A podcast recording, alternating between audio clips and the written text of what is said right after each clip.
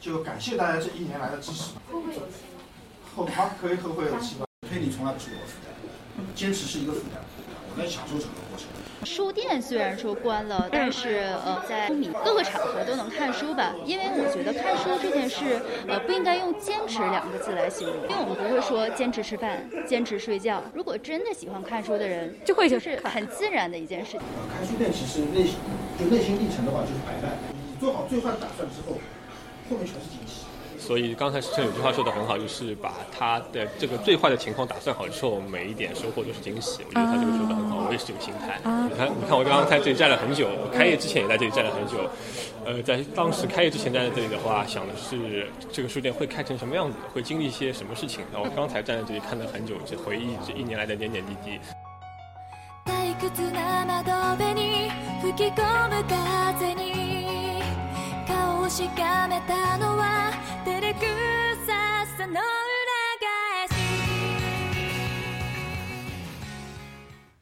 Hello，大家好，欢迎来到《余生借假期》的第十三期节目，我是主播早线海牙咪。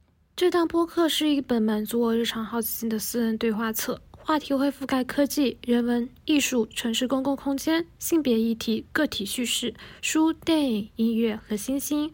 我会做单口表述，也会去做现场记录，也会和形形色色的有趣人类进行一些对话。这期节目呢是关于上海城市记录，也是沪上独立书店的第三期。第一期节目是对话乐开书店的店长，第二期节目是神兽之间的老板。如果大家感兴趣，也可以去回听。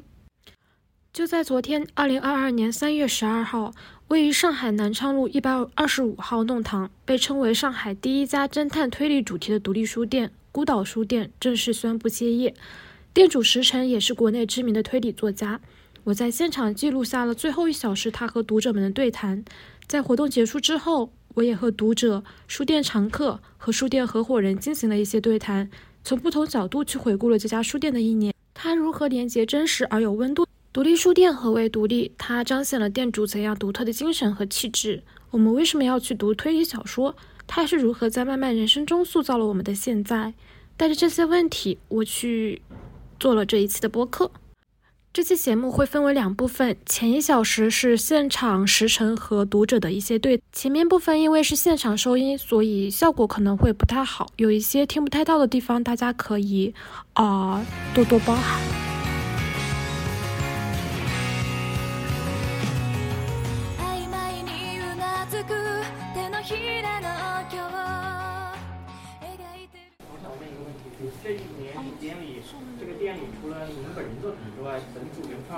一个是吉吉老师的作品，一个是陆友华的。作品，周浩辉，其他老师作品也还可以，也不错，有可能我没有统计清楚啊，就是都还不错。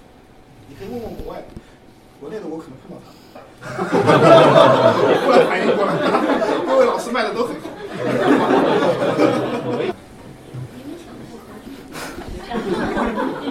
这个问题就很有水平，就是我被问了一万遍嘛。一，我自己从来不会我不是看不起中国家，我是觉得我我我我玩过两次嘛，就是我觉得比较复杂，我可能脑子不太好，所以就是玩的少。还有就是我可能岁数不是现在玩剧本杀那个哎就岁数了，对这个东西会有很陌生感。还有还有一种可能就是我没玩过好的剧本杀，我只玩过两次嘛，都是在朋友家里，他带一个盒子过来，所以我们就开始玩。啊，这样玩玩过两次。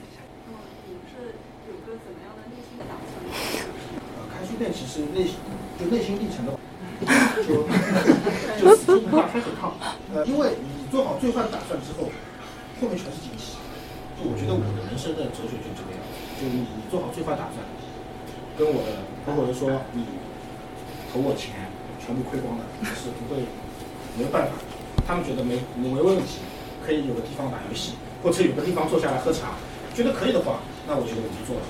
你你明白我的意思吗？就是说，呃，我并不是像坐过山车一样，就是说啊，一开始生意很好，我就很快乐，然后生意不好之后我就很沮丧。偶尔会碰到一些其他的事情会有这种情绪，但是大致其实是知道结局会是怎么样。对，就像我知道我活着总有一天会死，就当然到死的那天会有点难过，但是你要接受这个事情，对吧？除非你从来不想这个事情，你觉得自己永远不会死。对吧？你当然，这个社会上大部分这样的人是有的，是。从来不想这个问题。他到死亡的那天，他可能会，但如果你一直做好准备的话，就就还好。你说不舍得肯定会有，但是你跟这个地方，呃，大家在公一个公司一个办公桌干了久了，你都会有点不舍得离开，对吧？觉得啊，就对这个公司有感情了，但是没有办法嘛，这是一个正常的有个人问那个石生老师以后还会办作家讨论会之类的聚会活动吗？我们作家讨论会这个事情不是我办的，是纳多老师办的，就纳多老师他们俩还有蔡骏，他们两个牵头搞的一个上海的作家研讨会，知道吧？但是我们那个研讨会啊，它其实更偏文学型的，就是他那批作家，他其实并不是我们所说本格这么推理作家，啊，就是如果说将来有机会有场地的话，我可以考虑呃，比如说我们分类分细，就搞一个本科推理角度大家这样的讨论会。我将来如果有精力的话，我可能会组织一下；我没精力的话，就基丁老师也可以组织一下，对吧？基丁老师，你不要只看着我呀。好好好。然后有个人问那个石生老师最喜欢自己作家的哪个经典？能够详细聊一聊吗？就聊书店多一点好吧，这个有点不要脸。就呃，侦探的话，其实我都蛮喜欢的，就是一就是特别喜欢的话，可能就陈杰系列这个作品，因为写的比较多嘛，写了五本，所以感情比较深厚一些。还有一个人问那个石生老师最喜欢基丁老师的哪本书呢？是这条是你编的还是？是你编的是吧？啊，就是基丁老师的话，我大家介绍一下，基丁老师是号称中国历史推理小说之王，就站在那个手机前这位。等一下，我不算你。看上去他可能不是很聪明啊，但是他写推理小说真的写的很好，就是啊，就是他是比较早的一批中国推理写开始写的，他，但是他跟大部分的推理小说作家不一样在哪里呢？他只写历史杀人，就密室杀人大家大家都懂的，在房间里疯，就是，所以说他在这个领域啊，就写的还是不错的。就是我最喜欢基丁老师的是他第一部小说叫《盲点》，一个短篇小说。大家如果应该找不到了，但是他大概十五岁的时候写的，十四五岁的时候写的，写的特别特别烂。但是呢，我很喜欢这部作品，为什么呢？因为他能看出将来天才基丁老师的成长的气息。好，我反正圆不下去。换个问题，换个问题，最好跟书店有点关系。好，那我问下，那你开店这一年，你经常在微博上发一些你遇到的一些有趣的事情啊，好玩的一些事情，包括有一些误解，呃，误误解你的作品或者误解你的作品或者别人作家这些，特别让你印象深的，或者你觉得呃他们对国产推理小说不太了解而引起的一些，就是等于是好玩的事情或者是讽刺的事情？就昨天嘛，就我遇到一个事情，就是有一个就顾客过来嘛，就问那个餐主说跟我说石生在哪里，当时我有点害怕，我说呃石生不在，请问你有什么事情？当时生写的那本黑药馆漏洞很多的，我说是的，我也觉得漏洞很多。他说还会看直播。看看看我关门了我还看他，然后然后他就说。那我还有那本五星卡，我马上抢答。我说对，那本也垃圾。然后他就正在那，就呆掉了。然后我马上转过去跟另外一个人开始说话，过一会儿他就走掉了。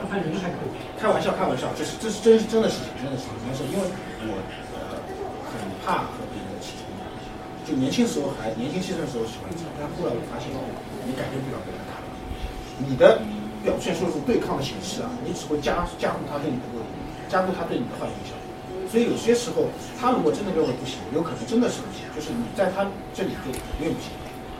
我不知道大家有这种感觉吗？有的人你一看就觉得不投缘的，你不喜欢；那有的人一看就觉得分外的亲切。其实看文学作品也是这样，再好的文学家他也有人不喜欢，再差的文学家他也有人喜欢。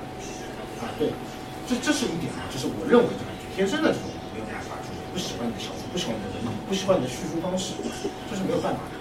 那另外一个角度呢，就是说，是有有些读者可能会有点双重标准。双重标准什么意思？就是这些问题并非是国内推理作家的问题，而是所有推理作家的问题。比如说，曾经网上有一个读者跟我杠说，完全的逻辑推理是可以推出事实的，但在于我认为，像奎因式的逻辑推理，它是一个一厢情愿的事情。什么概念？就是福尔摩斯和华生握手，说你来自阿富汗。你光看着柯南道尔的思路，你觉得可以的，但是如果出来一个杠管，一个杠管，你永远无法推取它到底来自于哪。它皮肤下一个可以去输，可以是在非洲，也可以在阿富汗。它皮，它可以在南半球，可以在北半球，可以在任何地方。它受伤可能是跟别人械斗，是个枪战，不一定在战场上发生。太多太多的可能性了。我们想想看，那个奇异博士看那个钢铁侠，几万、四万多种、四四万亿种可能性。天敌也是这样，你要用一个一个水杯、一支笔，推出最后凶手是谁？它本来是个浪漫，很就本来就是个很浪漫化的事情。你能相信，你能得到乐趣；你不相信，不要看这种小说，读松本清张的、松本清张的，他直接一个纸的所就没有什么话说，对吧？这是两个概念。还有大家千万不要把本格推理小说和现实中的犯罪划等号，完全没有可比性。就是现实中的犯罪不会像他那么乱来去。他给你设置个密室，啊，一个钓鱼圈拉来拉去，不可能的。后来看到基丁不爽，上去捅一刀走了，基丁就死了。然后摄像头拍到，原来是他旁边的那个东哥，他顶着，直接抓进去，问两句，训两下就东哥就怂了，就交代。真实的案件大码都是这样。所以我我个人觉得是。那郑老师。在过去这一年里，书店里有没有发生了什么事情，让你觉得可能以后被写成推理小说的素材？这么说嘛，日常任务，其实还真有。推理小说中有一个类型叫什么？叫做日常之谜。什么叫日常之谜呢？就比如说基丁老师，他走在路上，忽然之间停下来，然后他就躺在地上转圈 回家。他每天都这么干，每天的六点钟、六点半都在那个马路中间转一圈再回家，躺在地上转一圈。但是他又不是精神病，他是有必须要这么做的理由。这就叫做推理小说中的日常事。就你不知道他为什么要这么这么干，但他每天都这么干。我之前开这个书店嘛，有一个人，他走到这个书店前，就走到这个书架前啊，看着这个书架，他可以看一个小时。对他坐在这里，我跟他解谜啊，我跟他解谜，很可疑，就是他很可疑，满头大汗站站站一小时，就而且按按理说都逛书店应该怎么逛啊？是从这里走到这里，从这里走到这里，对不对？那我要看一看，对吧？他就站在一块地方，对着同样一块一个角度去看看一个小时。后来有一天我追的，拍拍他，我说你为什么这样子，对吧？站在这里就看，他说我在看书，我说看书不是应该走来走去看吗？他转头指了后面那个空调，他说：“因为这里有风。”然后他就在这里埋头大汗，就香香吃老师，对吧？他就这个就是日常生活的一部分。还有，当然这是我解开的，用用聪明才智问出来的。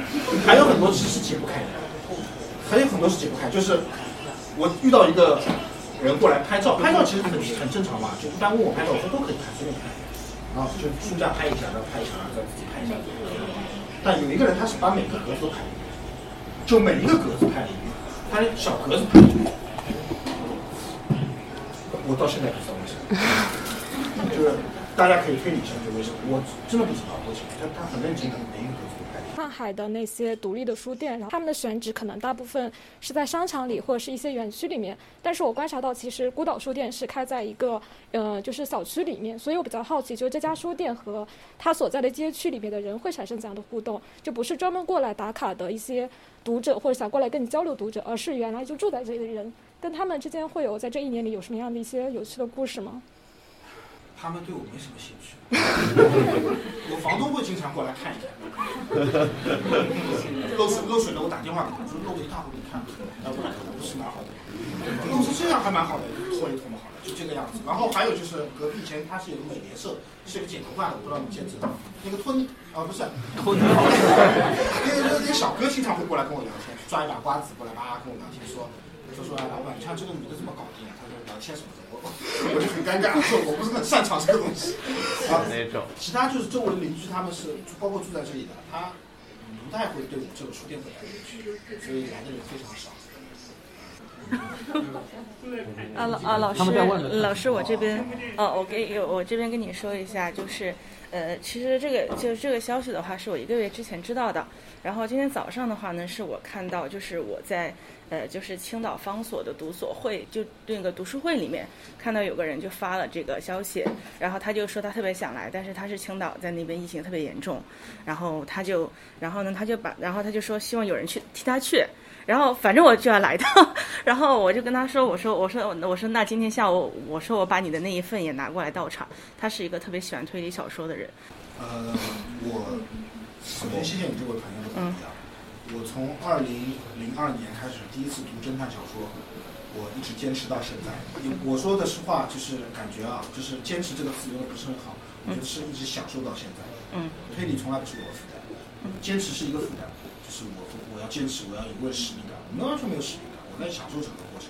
我在这二十年里面读了很多很多优秀的作品，他们让我感到快乐。我交结交了许多因为推理结交了许多朋友，这些朋友让我感到快乐。他们变成我的战友和我们一起玩伴。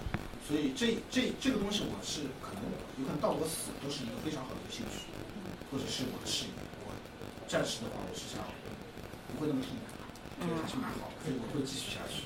就像大家喜欢玩游戏、喜欢吃零食、喜欢干嘛，就一起吃下去。嗯，那那挺好的，谢谢。热血，可以吧，金老师？金老师感动了，朋友们没有你啊，没有你。我我有一个问题，就是那个，因为我也常来嘛，然后这个书店其实对我来说有一个作用，就是书单。然后因为我以前也是爱看推理小说，但我看的可能比较局限，可能看的是偏日系的多一点。然后自从来了这里之后，认识了史晨老师嘛，就。给我推荐了很多欧美系，并且黄金时代，包括国文，就我们的华文推理嘛，让我也长了很多见识。我想知道，就是因为现在书店没有了，那以后如果再出同类型的书，其实大家是没有方向，因为很多书出版社其实不会标注它是专门的推理小说。那其实很多书其实可能它的卖点并不是推理小说，但其实是推理小说。那有没有这方面的渠道可以让大家就是说？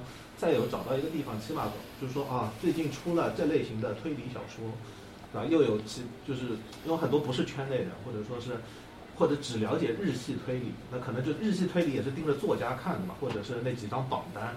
但其实我我是希望有一个人能够开拓我的视野，告诉我就不光是有日本的推理榜单，还有欧美系的，或者是我们那个华文推理，那这个 就有没有这个渠道？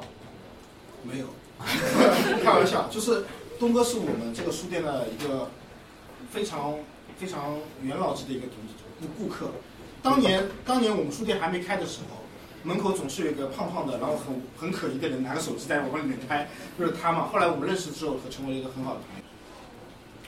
可以问一下书店和出版社的关系，会有那种很欣赏出版社或者出版社主动寄书过来？啊，这个这里要谢一谢谢谢那个新星出版社。当然，好多出版社，像新经典也很好。新兴出版社直接寄了一大箱书给我，大概有一百多本，就直接送给我了一箱书。当然，我是新星的作者啊，就是跟新星的编辑也很熟，我们关系很好。但他们这么做，我也很感动嘛，就是感谢新星出版社。然后，新星出版社也是我们国内最最好、最正规、最最大的一个推理平台。嗯。然后接下来我要感谢的就是给我寄书的新经典，新经典寄了很多风味多的书，还有译林出版社。还有读客啊，都寄过很多书给我，包括那个黑猫文库。我刚刚要说，你不要抢。黑猫文库的那个王主任也寄了很多书给我，所以呃，啊，正好那个黑猫文库的王娇娇老师刚刚叫我问你，就是你未来的创作重点会在哪一块？啊，会在九九读书人这一块。开玩笑，就是我将来的创作重重点的话，我可能还是比较以多元化的一个主啊，就是。我我想让我的故事尽量的本土化，因为我认为推理小说原创推理小说的路，呃，只我们要如何对抗像日系推理小说的这样强势的一个文化，我们只有做到完全的本土化才有希望。因为现在很多作者他们会会写一些推理小说，太太像日本了。我自己也有这样的困困扰，就他们也会说啊，师兄你的小说太像明治情人了，太像什么什么。其实我自己感觉不到，但是他们可能会有这样的。后来我反思过嘛。可能是我，因为我从小读阅读日本推理小说太多的关系，会潜移默化受到他们影响。但你既然成为要成为一个成熟的作家，必须要摆脱掉这样的影响。就摆脱掉这样的影响的，你必须要本土化，写出外国人是无法写出的作品。不然的话，为什么他们不看日系推理，要看你的呢？所以这个是我在想的一个问题。所以将来我也会贯彻我这样的一个思路，想尽量的写更多本土化的推理小说。哎，老师，然后延续一下这个问题，就是您觉得这个现在本土推理它这个就是有一个什么样一个前进方向？您觉得呢？就是您之后会在哪方面进行尝试？就是把推理小说本土化。本土化就是写我们自己的故事，各种各样的风格吧，设定是啊，这个设定比如像《鬼吹灯》那样子的，盗墓的，它只能发生在中国。但总体来说，这只是一层外衣。包装，我们是我们要做造出一个好的产品，我们要做一个很好的包装，很好的营销推出去，这是外衣。但真正好的是内核，内核就是什么？好故事、好轨迹，这个东西也是很重要、很重要的。就我们打个比方，像《占星术杀人魔法》这样的作品，你剥掉它的它的任何的文化外衣，它里面这个轨迹，不论是放在欧洲人写的还好，中国人写的好，日本人写的好，都是非常好的东西。这个是我们最重要的东西。外面就是次的重要，就是我们要包装成一个有一个本土化文化的外衣，然后我们想推出去。这可能需要读者和作者共同的努力，才能够达到这么一个效果。你说文化因素有，但是我觉得其实日本文化和我们很相近嘛，都是东方文化嘛，东亚文化嘛。那我觉得我们为什么到现在没有赶上日本？其实很简单的，我今天早上受一个采访也说过的嘛。日本推理他们从像江户川乱步那个时候开始到现在，到现在清洗有这么一代，他们一百多年，他们这个推理传统没有断过。但是我们呢，我们从一九三几年那个时候有民国侦探小说，像陈小青、孙了红这批作家，到现在我们当中其实是断掉过的，包括我们的抗战时期，包括我们的呃特殊时期，都没有人可以写侦探小说。可能直到了二零零几年开始，我们开始才真正的重新创作侦探小说。而从零几年到现在，这些作家像我这个岁数的，我们算是第一批、第二批，呃，年纪还算轻，就是可能也就三十多岁。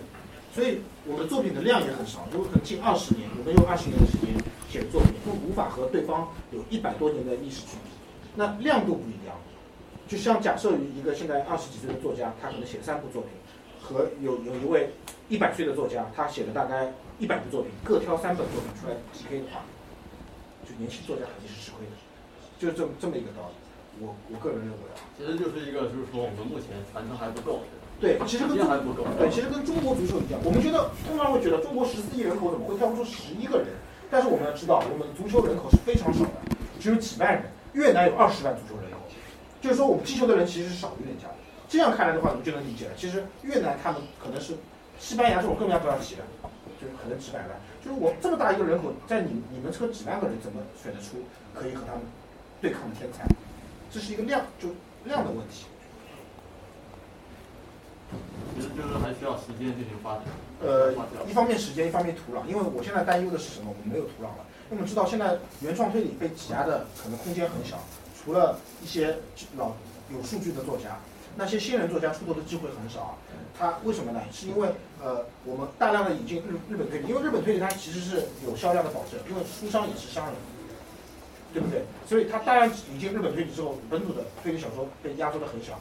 那压缩的很小之后，它也不利于这个发展，因为读者也不买账了嘛。读者甚至听都没听说过这个作家。我今天报几个名字，大家可能都没听说过。所以说，包括我，大家也没听说过。要不是我开这个书店，很多人都不知道石生是谁啊。我我都写了十十年推理小说了，没有人认识我，我非常没有名气。所以怎么办呢？就是我可能我觉得我们可能要想想办法，或者多办一点活动，多让一些原创作家从幕后走到台前，让大家认识到他们。大家可能会喜欢他们的作品，在这一点上，我可能还是要觉得要对新兴出版社、新兴出版社表达一下敬意，就是他们是为数不多的。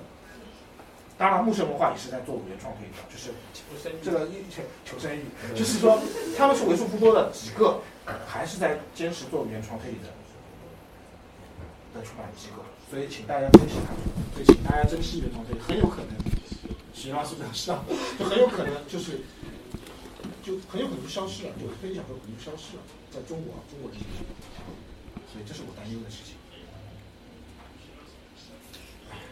有很多客人在门口，他们说什么时候能进来买书？等我这个会开完，好吧？这 个可能还再再再，我们看看还有还有没有就是在场的，就是呃，老师，我想问一下，就是因为你前面刚刚说从二零零二年开始，你开始享受这个阅读侦探类小说的这样一个过程嘛？那我不清楚二零零二年的就很有可能就消失了，就推理小说可能就消失了，在中国啊，中国这些，所以这是我担忧的事情。有很多客人在门口，他们说什么时候能进来买书？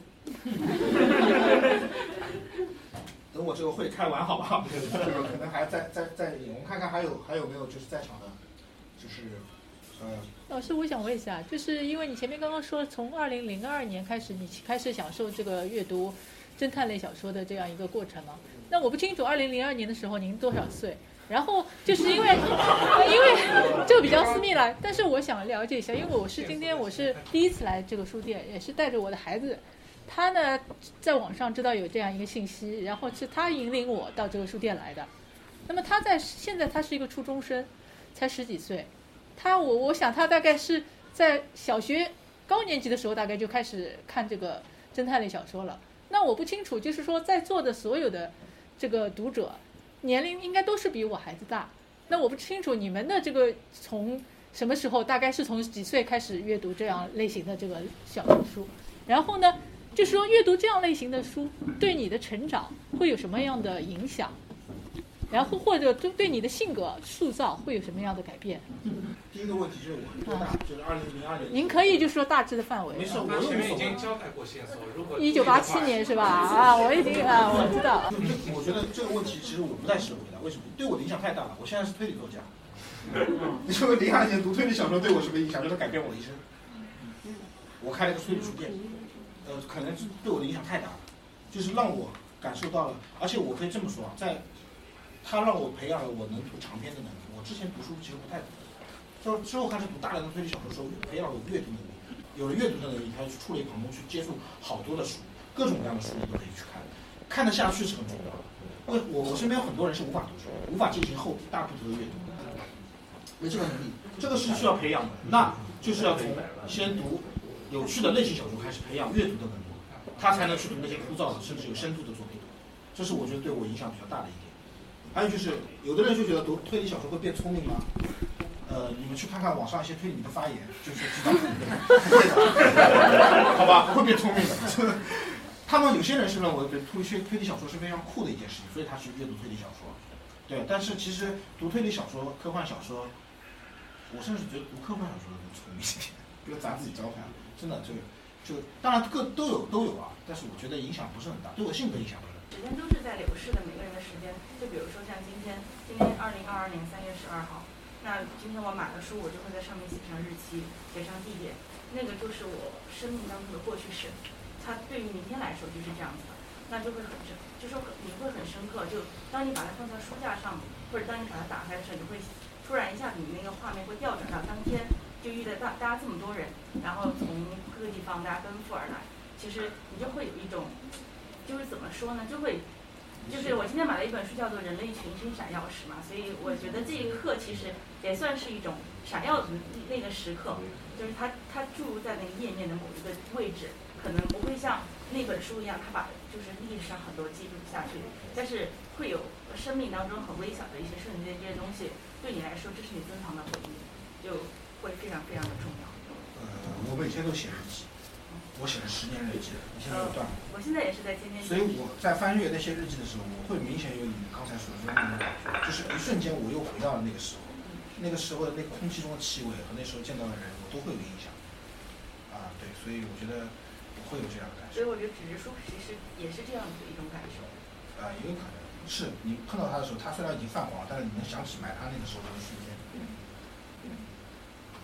想起那天在孤岛书店买的那本书。买了三本。嗯，那我我还想问一下，就是说，呃，比如说看纸质书的人，说我年纪大也好，我碰到年纪轻的人，就是跟他们谈话的时候呢，他的逻辑思维比较前面看这些书，但是看那个手机什么的，或者看那个电脑上的啊，有时候跟他们交谈呢，总是有断层，而且呢，他们好像总是跑跑书店呢，就是连车不知道开哪去。我觉得其实这和指出那个没关系，因为你知道现在读书的人可能他就是喜欢读书的，那喜欢思考的。那你说的喜欢看手机的，他可能也不看书。所以他有可能就是不读书的。那读书他有时候会训练你的逻辑，训练表达。我们知道写作是输出嘛，输出是训练表达。就所以那些很会演讲的人，我很佩服他们。他们在开头那一瞬间到结束的三个两个小时里面，他们逻辑没有问题，巴拉巴拉巴拉一直说到底。但但像我我们像我这种人就不是很擅长。像我第一记得第一次在那个同济大学上面就去演讲嘛，基丁老师应该记得了。二零一四年的时候，我站上去脑子一片空白，我看下面，下面给我鼓掌，我还是一片空白，然后鼓掌，后来补稿，就就很困难。后来发现其实脸皮不够厚。后来我觉得演讲还是需要很强的逻辑的，所以这个可能跟那个看什么没有关系。将将将来再过个一百年，可能纸质书学习都是靠这个，对吧？这个可能没什么关系。大家还有什么想表达的？李老师，我想再问一个问题：如果以后有其他人想也想开一个主题书店，嗯，比如说像科幻书店，嗯，那么你会有什么建议吗？建议就不要。这个是这样的，就是首先啊，就是你对这个事情，你是你是抱什么心态开的？你是说赚钱的话，我觉得我是觉得没必要。啊，对，这个是害你坑你谁？他们不是有个段子吗？专门想坑朋友就叫他开书店。假设也有呃，比如说他人像您一样，可能在经济上的压力不是那么大，他更想是比如说作为对这个某个亚文化社区能做一些事情的话，那立刻开呀！是啊，这个事情就是我倒希望富二代们多开点书店，真的，你们有那么多的钱，你们可以把书店开得很好，你们可以有很多公益的公益的东西可以做，可以普及更多的科幻文化也好，中国推理文化也好，武侠文化也好，或者是各种各样的诗歌、文学都可以开啊。它问题没有这个。为什么？说实话，这个孤岛书店这么多人关注啊，这么破这么破的一个小书店，上海电视台来查我访过两次，没人干这个事情。再多的钱，我宁愿吃喝玩乐干掉了，干嘛要做这个事情？对不对？我们只能假设，有一些有钱的人，他会拿出来做一些文化上的公益。大老板是有情怀的大老板，很有那个，但是好像不多，不多，我我好像不认识。我我认识少了，不认识也很正常。所以说，我是这样觉得，就是如果真的你有钱想做文化，他不需要问我师生建议的，他那个不认识我，直接就开了，对吧？市中心最好的地段，无印良品那栋楼空掉，直接开个书城，对吧？对面那个模型店空掉，想开一个有钱嘛，对吧？无所谓？不太可能，这种事不可能。但是呢，如果说他有一点能力，像我一样，他可以亏得起，他维持在一年两年，他想做，我觉得我还是很佩服他的。抛开呃这种经营上面的一些考虑之外，但从本身卖书以外，我觉得书店还有一个很重要的价值，就是卖书以外带来一些这个呃社区建设方面的价值。就像我们今天这样，他觉得是卖今天的，所以大家过来是卖书以外的事情。就买好书，其实大家都可以走，就不需要听我在这废话。但大家你愿坐下来，想跟我聊聊天，这其实我就是我想做的事情。就大家能坐下来，能聊聊天。我们虽然不认识啊，我也不知道你是谁，你也不知道我是谁，但是我们可以呃好好的聊一聊我们共同的爱好——推理小说、侦探小说。嗯，很多在 B 站看的。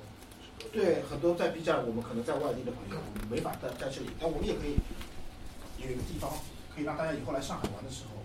怕跑到这里像回家一样，因为看到墙上所有的名字，那些很熟悉的名字，天天在阅读的名字，大家就会感到回家一样。然后看到我们聊，我们虽然不认识啊，但是聊起导游拉斯，聊起艾利奎因，我们就会像好像认识了很久一样。我们有很多共同的话题，我觉得这是我想做的事情。当然，可能现在一年有点短，就我的能力有限，或者将来有机会，我还会做这样的事情。我还是想希望打造出这样的一个空间，一个我也很喜欢，然后。大家也能来交流的推理空间。石老板开这个书店提供这个平台是，我觉得就最大的贡献就在这里，因为看书本身一件是很私人的事情，原来大家交流的也不多，也没有机会认识那么多朋友。然后就在这个书店，他建了群，然后包括其他一些老师的群，然后就越来越多聚会聚起的喜欢推理的。而且我认为啊，不好意思，我认为。呃，线下的交流和线上是不一样的。嗯。线下的是更有温度。嗯。线上的脾气，有些他会脾气不好，会吵架，但是线下的我们一般会这么说。线上可能会看了我一本书不喜欢，就觉得是啥什么什么，线下也有打一星，然后就骂你，也有。但线下的话他会收敛一点，然后他发现我递了瓶水给他，我给他点心吃，他会觉得实际这人还挺好的。真的线下的交流是更有温度的，我们之间没有那么多敌意，有时候就是会成为朋友了。呃，有可能东哥他以前给我很多差评，没有 但接触之后发现我还请他吃饭，他觉得很高兴。呃，人和人之间这种交流啊，呃，太现在越来越少，而且线上、网上，呃，我感觉就是太尖锐，就越来越尖锐。就可能他工作上受到压力什么的，他许有些有些网上很暴虐的人，你线下他可能并没那么坏，他就是把把这个东西当一个发泄口。所以我不是很喜欢在网上聊，因为我都不知道你是谁。那我更喜欢我见到你，我知道你是个具体的人，然后我跟你谈，我跟你聊，甚至大家可以在这种空间里收获很多朋友。就这种情况下接到的朋友是比较纯粹的，我个人感觉没有什么功利性。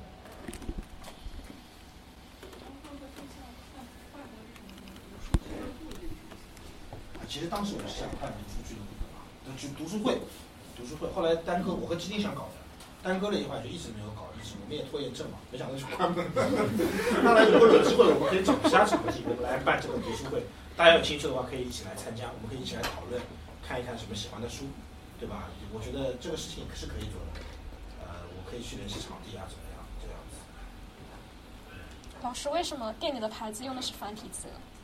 繁体字好看呀，你不觉得逼格很高吗？会不会这种回答非常没有文化？啊，因为其实做成这样的话，繁体会好看一点。哦，我我看简简体它笔画少一点。嗯哼。呃，其实也无所谓，就是大家都看，店都看得懂。后期后期那种讲座还会再有？暂时不会有，除非我再开一个店，或者是因为现在像这些讲座啊，我我说很多书店它是不欢迎。没兴趣，那推理讲座可能我集中的可能还是在推理书店会搞的比较好。其实我们比如从小看，或者是上学的时候看，包括现在看侦探小说，其实有一部分人他是会有一种猎奇的心态，或者包括我们每个人心里可能都有点变态的想法或者一些。对，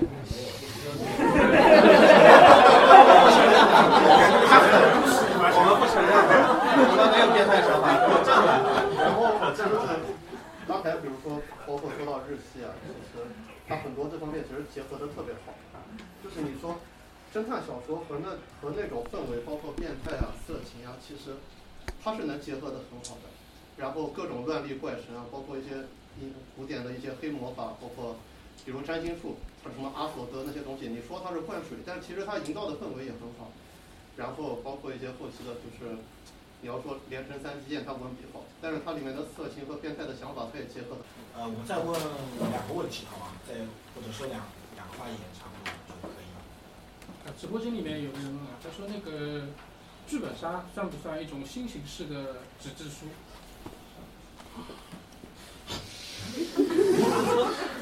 剧本杀算不算一种新形式的纸质书啊？嗯，我觉得不是啊，纸质书就是纸质。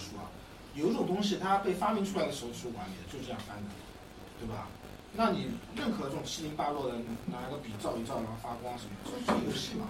它不是书。呃，可能我的过观点比较过时了。还有最后一个，大家有谁想聊一聊发言？这个问题问好之后，我们的孤岛书店就存在了。这这是谁啊？大家，您您说。就是说，如果之后有下一次再开这种推理书店的话，您会不会在书店里面加一些类似于就解谜元素，会更更就是会把更多的就是我们平常可能在书中看到的一些我们感兴趣的东西能回到书店里，比如说设置一些解，就是在书店里面设置一些线索，然后做做一些解谜这样的东西。之前嘛，之前有一个采访我，这个很早的时候刚开书店的时候，有个采访我的一个记者，他说：“石生老师，我们要来采访你的孤岛书店了。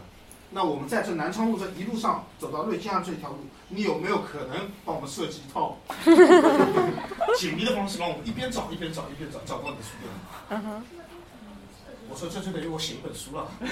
工作量你不要以为推理作家是很简单做，他这工作量很大的，而且你。”弄得好好，弄不好他还不买账，说你我也可能这样解答的呀。就你凭什么说这是唯一的解法？所以对我来说，这种吃力不讨好的事不太会做。可能会放点海报啊什么的，跟这个有相关的彩蛋。但是你要说解密，解密这个东西没什么意思的，其实有时候，因为就是你怎么解呢？就是我是没有想到很好的一个合融合的方式啊。那如果说有好玩的东西，那我愿意做一个展，就做一个展，大家一起来做一个解密什么的。但是，呃，书店里面我觉得更多的做还是推荐，就是做一个推荐的作用，就是什么好，什么不好，什么什么是推理小说，什么是不是推理小说，这样子的一个东西。好了，那还有吗？很好，是哎，您说。嗯，就是您觉得如果把就是小说来就是影视化，是一种就是可以把它推广出肯定是啊。对，因为呃，因为我本身是学日文的嘛，然后就是当时也是看了好多日剧。其实第一次看东野圭吾的小说，就是因为看了好几部根据他的就是改编的电视剧，然后我就很喜欢这个故事，后来就去改编，哦，原来就是根据这个作家就是改编。肯定是啊，你看像现在很火的紫禁城，它的一部《隐秘的角落》，呃，还有一个《长夜难眠》，大家都特别喜欢啊，觉得啊这牛皮推理大师。但在大家知道吗？在影视化之前，紫禁城的咖位可能跟孙庆文老师是差不多，跟基甸老师差不多的。咖位这么高的？对，就是咖位这么高，其实都一样。你那你们现在谁知道？那我们再往前推十年，谁知道紫禁城？没有人知道的，就圈子里我们是知道的，对吧？所以说，影视化是可以彻底的改变，就一个作家的领域，包括像马伯庸。马伯庸老师，他在他以前当然一直是个网红啊，就是，但是他的书的销量在影视化之后是成倍的翻涨。他在影视化之前并没有卖的那么好，这个是，对，是有有读客的人跟我讲过的这个事情。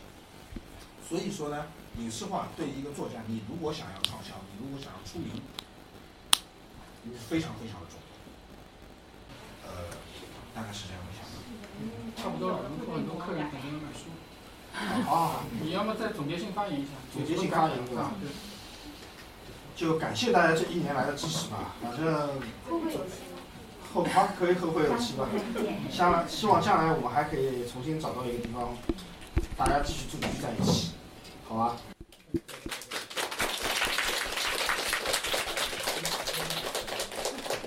讲座结束后，我去采访了现场里的一些读者。第一个读者呢是一个女生，她在门口和她的朋友一直在往里面看，我就去问了一下她是怎么知道这个书店的。哦，就是呃，朋友的公众号然后有发布这个新闻，然后就是呃自己本身也很喜欢侦探小说，所以呢就觉得上海有这么一个专门做侦探小说那个书店很难得。第二个采访对象是一对男生，我从下午四点半的时候到店里，就发现他们一直在举着相机在拍摄。就是我们在拍一个系列的纪录片，然后哦，是拍纪录纪录片？对，是什么纪录片啊？主要感兴趣的是，我们就是我们觉得值得关注，但是可能没有太多人去关注的。OK，好呀，那我会关注你们的，谢谢。第三个人呢是一个男生，他正在书店前面看一个货架，于是我上去跟他搭话。知道这家书店挺特别的，嗯，因为最近在看一些哲学的书嘛，我一看孤岛应该 就是哲学类的书吧，进来一看是推理类的，因为初中、高中看推理比较多，感觉还是回到了以前的时间了。哦，所以你现在是大学生吗？呃，不是，毕业了，已经工作几年了吧？啊，但是你从高中之后就没有再开推理了，是吗？对对对，因为每个时间阶段可能对于社会生活的理解不一样嘛。啊，所以这是你第几次来？上一次来已经关门了，然后这一次来看到有一个通知，啊、就过来看了一下。啊，原来一开始是因为是因为哲学对吗？以为是哲学。因为孤岛就是和哲学联系的嘛，他没想到是一个推理类的，所以挺挺奇怪的。第一次来的时候，其实并没有碰到这边开门。对对对，上次又看到一个通知，嗯然后说要关门了，然后今天有个座谈会，就比较感兴趣，就过来了。啊，那那你今天有什么样的感受吗？就是今天来参加这个讲，感觉对于读书，对于书籍类又拓展了另外一个区域。因为以前 看你回答的好官方，感觉我像电视台的采访。没有没有没有因为以前看的都是一些简单的，或者是一些比较一些什么阿加莎的那些比较出名的，现在看到了一些国内的一些推理类都比较，也是比较风靡吧，啊所以收获挺多的。啊，好吧，谢谢。下面一位采访的是一位经常去书店的常客。你是书店店员吗？啊、不是，经常来，所以跟老板比较熟。啊哈，最早，最早我是看人家微博知道的。看石晨的微博知道的。不是，嗯、最早是看基丁的微博。基丁的微博看啊我是。他，原来是他的粉丝。然后有一件事很搞笑，就是通过陆月华老师的微信群和那个微博上面的介绍，知道了这家书店。过来之后见到了基丁老师本人，季老师说：“你既然是我的书迷，有没有我的微信啊？”我说嗯没有。我是，但是我有露露姐群的微信，然后这句话就成一直成为他心中耿耿于怀，一直的事情。因为你是因为你是露露姐的书迷一见到我就嗯说我是露露姐书迷，其实嗯不是的，只是我没有找到基丁老师他私人联系方式，所以才加了露露姐的。OK，所以所以你经常会来这家书店吗？对，呃，你家住这附近吗？还是？不不不，我在闵行那里。啊，你在闵行那边，那你经常就特地跑过来，还挺远的。呃，没事就过来。下面一位采访的朋友非常特别，我在满头大汗赶到现场的时候，看到前面有个头发卷卷的男生，然后他说：“你是早见吗？”我说：“是的。”他说：“我是嗯、豆瓣上的许岩。”嗯，最早知道他的时候是大概五年前，有个人跟我讲说：“你知道有个人叫南瓜吗？”我说：“不知道。”他说他真名叫许岩，算是推圈最早看偶像的人之一，还写过偶像推理。后来呢，大概就是在豆瓣上互关，但从来没有在现实中见过面。没想到居然就在这个小小的书店里面见到了。啊，许岩，我可以采访一下你吗？因为我在做一个，我在做播客，记录一下最后一天。我知道，我听你的播客。哦，是吗？我有听。谢谢。是是是，怎么？对，是想问一下你最早是怎么知道这家书店的？啊，我因为认识老板嘛，嗯，他之前跟我呃吃饭的时候聊过这个事情，嗯当时我就觉得是一件还是就是很有意义的事情。然后他的我觉得也是很佩服他，因为其实我们大家很多人都喜欢推理小说嘛，然后也都我自己也写也有写，但是也也也就想过就是说要去有一个这样的空间让大家去阅读啊，然后去交流。但是真的只有沈老师真的做了，并且已经做好了就是亏损的准备。嗯，所以一开始他开的时候就已经做好了亏损的准备。对对对，他一开始开的时候就是想过是不会营业很久的，嗯因为确实考虑到很多方面的原因嘛。然后他本来是比较想做纯粹一点，啊就不会说是再去卖咖啡啊，做其他的方面的一些，就只是卖书。其实更多是提供一个交流场地吧，像像平时有一些作作作者的一些交流会啊，或者是放在这边，然后我有时候也会过来听一下这样。嗯，你大概这一年你来过多少次啊？来过，因为工作也很忙，大概四五次这样。啊，就有一些好朋友的呃线下的一些可能他有活动有书呀宣传，我就过来看一下，这样，啊来讨论一些关于小说的东西吧，这样。啊，那那今天就是比如说最后一天了，你会有什么样的想说的东西吗？有什么样的感受吗哦我觉得？时间过得很快，就是一年时间。啊，我也觉得，我也觉得，我记我记得就之前就是大家都在说什么魔都开了一家啊，推理，开的时候当时对对对，感觉那个时候是才前不久的事情，然后就已经一年了，我也觉得好快啊。没错，然后我希望就是以后还会有这样交流的机会吧。其实像我跟石晨的话，大家私下里面交流很多，但是像这种的话，可以让你认识多更多的读者啊，然后一些新朋友，然后可能读者的有时候意见还是蛮重要的，我觉得。嗯，所以你会在这里就这个空间里遇到你书的读者吗？啊、应该不太有，因为我的书都是一些儿童小说，都是一些没有小朋友来吗小朋友啊，嗯应该小朋友可能小朋友就是这里好，就是为什么我写儿童小说，就是因为他们不怎么给反馈的，写的不好啊或者好，他们都不说。嗯 那其实我希望也有机会，就是嗯有这种交流的机会，我还是蛮羡慕的。嗯对对对，是的。嗯，好呀，谢谢。哎没事没事没事。祝你播客节目做越做越好。啊，你是 Hello，谢谢，刚好在这谢谢，拜拜。谢谢你朋友给我让位置，一开始的时候，谢谢，拜拜。Hello，妹妹，我只是刚好陪朋友来，然后看到你在这里录播客。对，是的，我想记录一下这个最后一天。我在门口看到了一个男生梳着一个马尾辫，然后站在那里一直在看着人群，就上去搭话，没想到就是这家店的合伙人。你是怎么知道这家书店的？我是合伙人。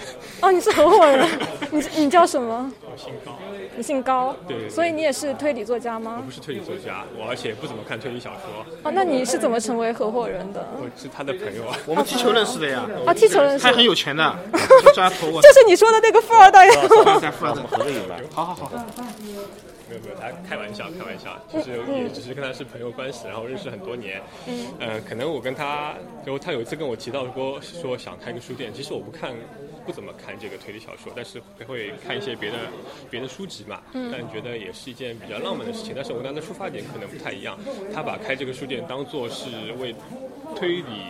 中国推理做点贡献，或者说要做点什么事情，嗯我的出发点是，呃，给人生增加一些不一样的这个经历。嗯因为之前也没有做过做，也没有不说做生意，也没有做过自己开店，或者说怎么样自己创业之类的，想说可以完成一些自己没有做过的事情，做点新的尝试。嗯哼，嗯，嗯所以就我们就一拍即合，就来开了这个书店。啊你看，你看我刚刚在这里站了很久，我开业之前也在这里站了很久。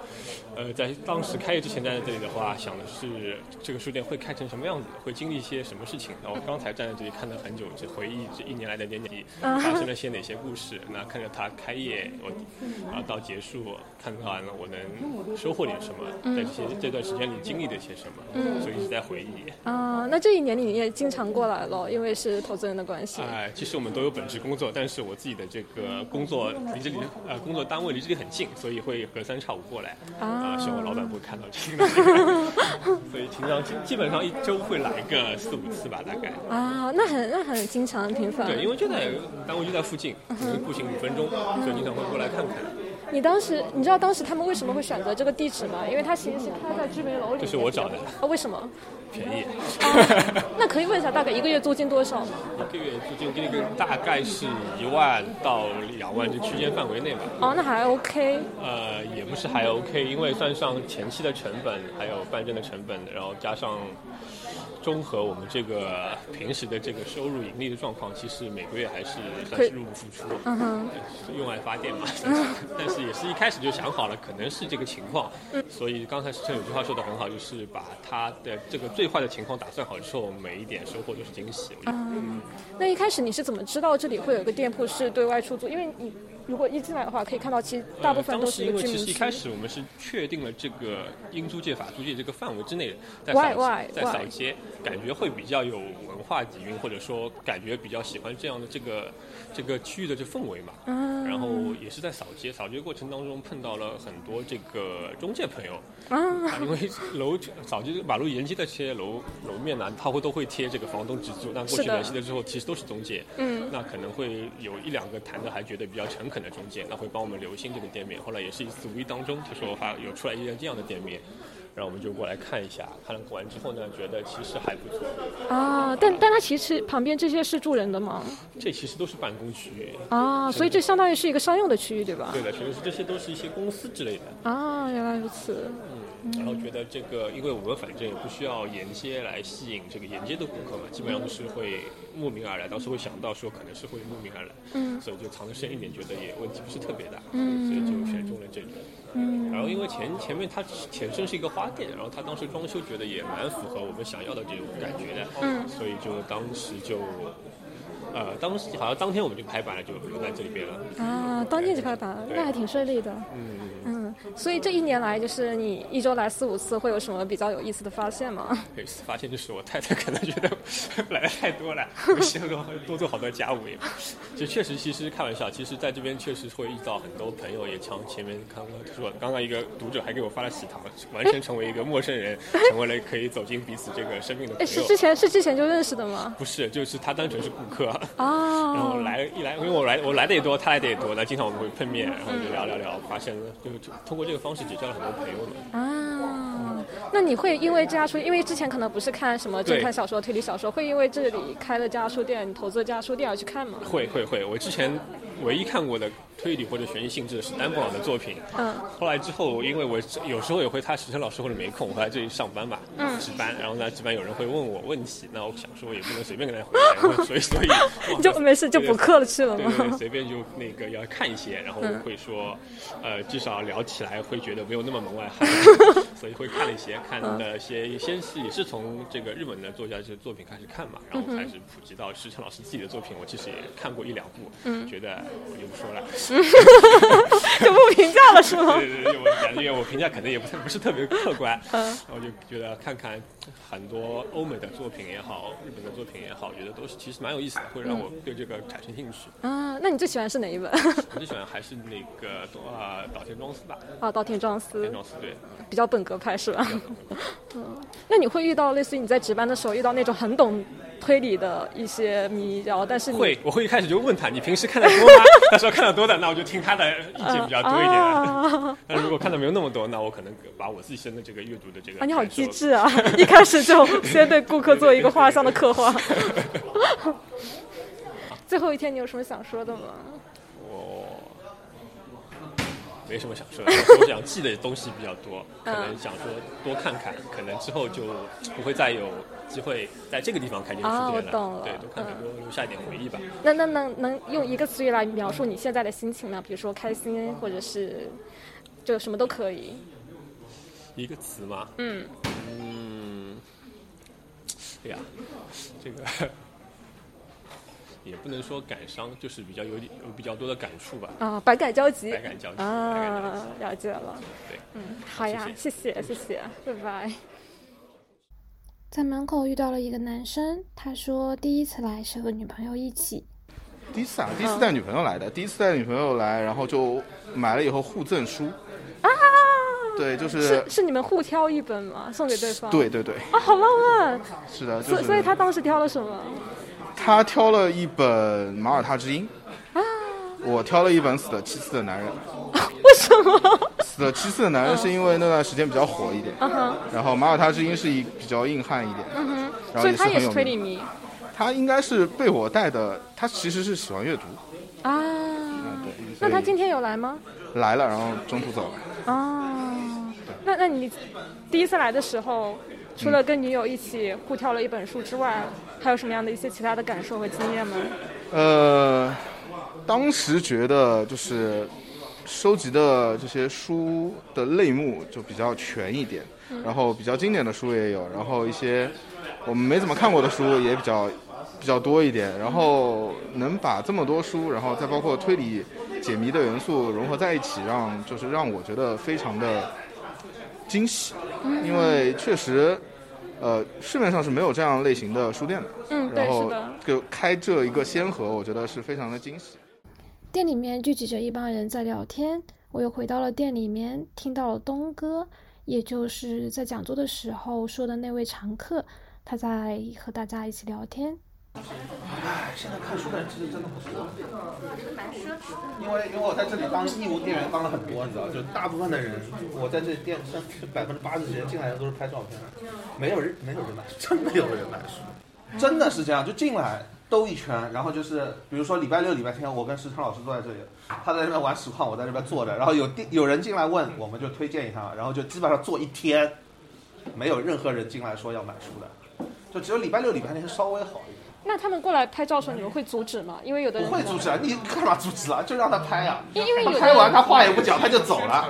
对不？但是有的人用单反，他会打扰到其他的一些顾客，没有顾客就随便拍，真的呀，真的呀，没有顾客，他们他们就影响时尚老师踢实况而已，无所谓的呀。石川老师随便影响的，你知道吗？经常什么跑过来一个小朋友跑过来说，哎，谁是店长的？中学生跑过来，哎，谁是店长？时尚老师把他站起来，我是，然后说，哎，给我签个名，签，很卑微的，你知道吗？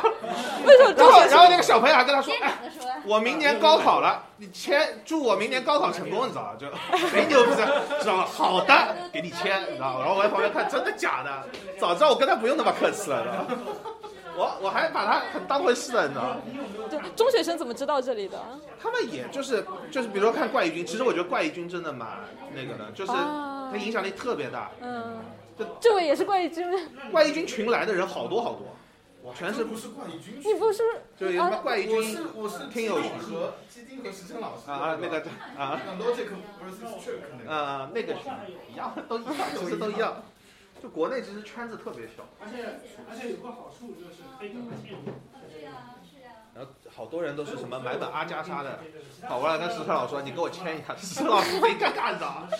阿加莎我怎么签啊？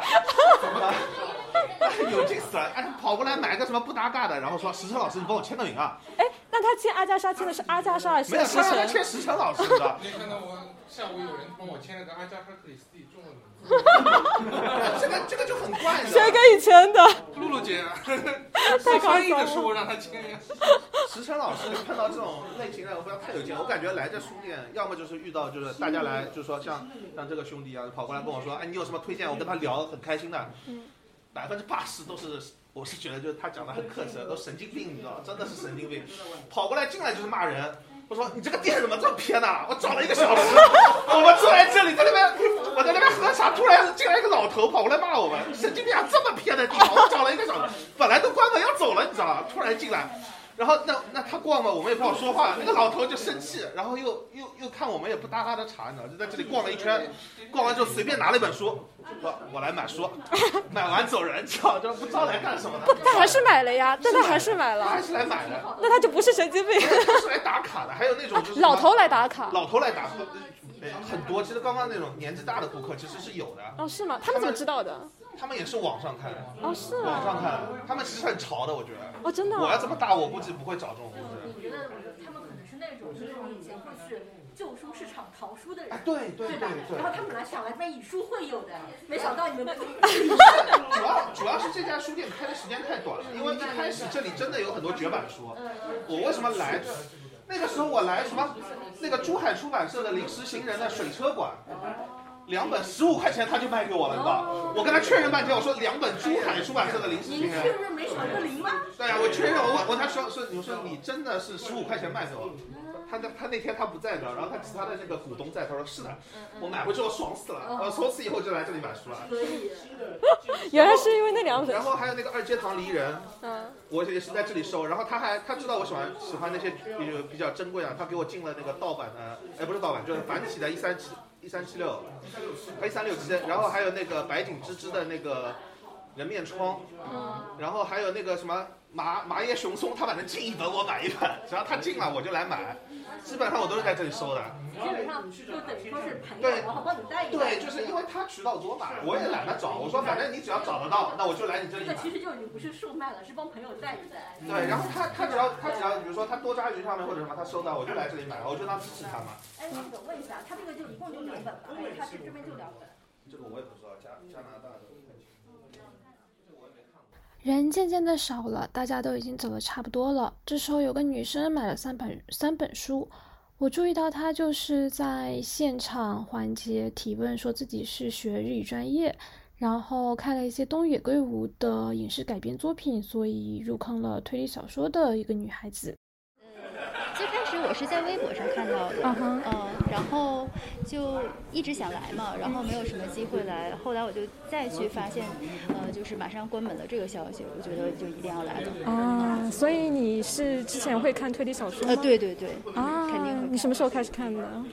呃，这个要说就最早的话，其实入门，呃，不知道有没有什么鄙视链啊？就是入门是名侦探柯南啊，那那蛮早了，小学时候。对，嗯，初中吧，初一的时候，嗯，呃，然后后来就是会买他那个单行本，我不知道，就有点像那个红砖的那样的单行本，然后呃，每本后面都会推荐一个侦探啊，然后呃，就渐渐的，后来长大了之后，可能去呃接触当时呃小的时候呃看到的那些熟悉。的名字吧，比如说什么横沟正史啊，嗯，对吧？然后还有什么呃，宫部美雪啊之类的啊。我刚刚看到你也挑了一本宫部美雪的书，对吧？还啊没有，哎没有吗？哦是是另外一个女孩子的，不好意思记错了。刚这三本书是食神给你推荐的吗？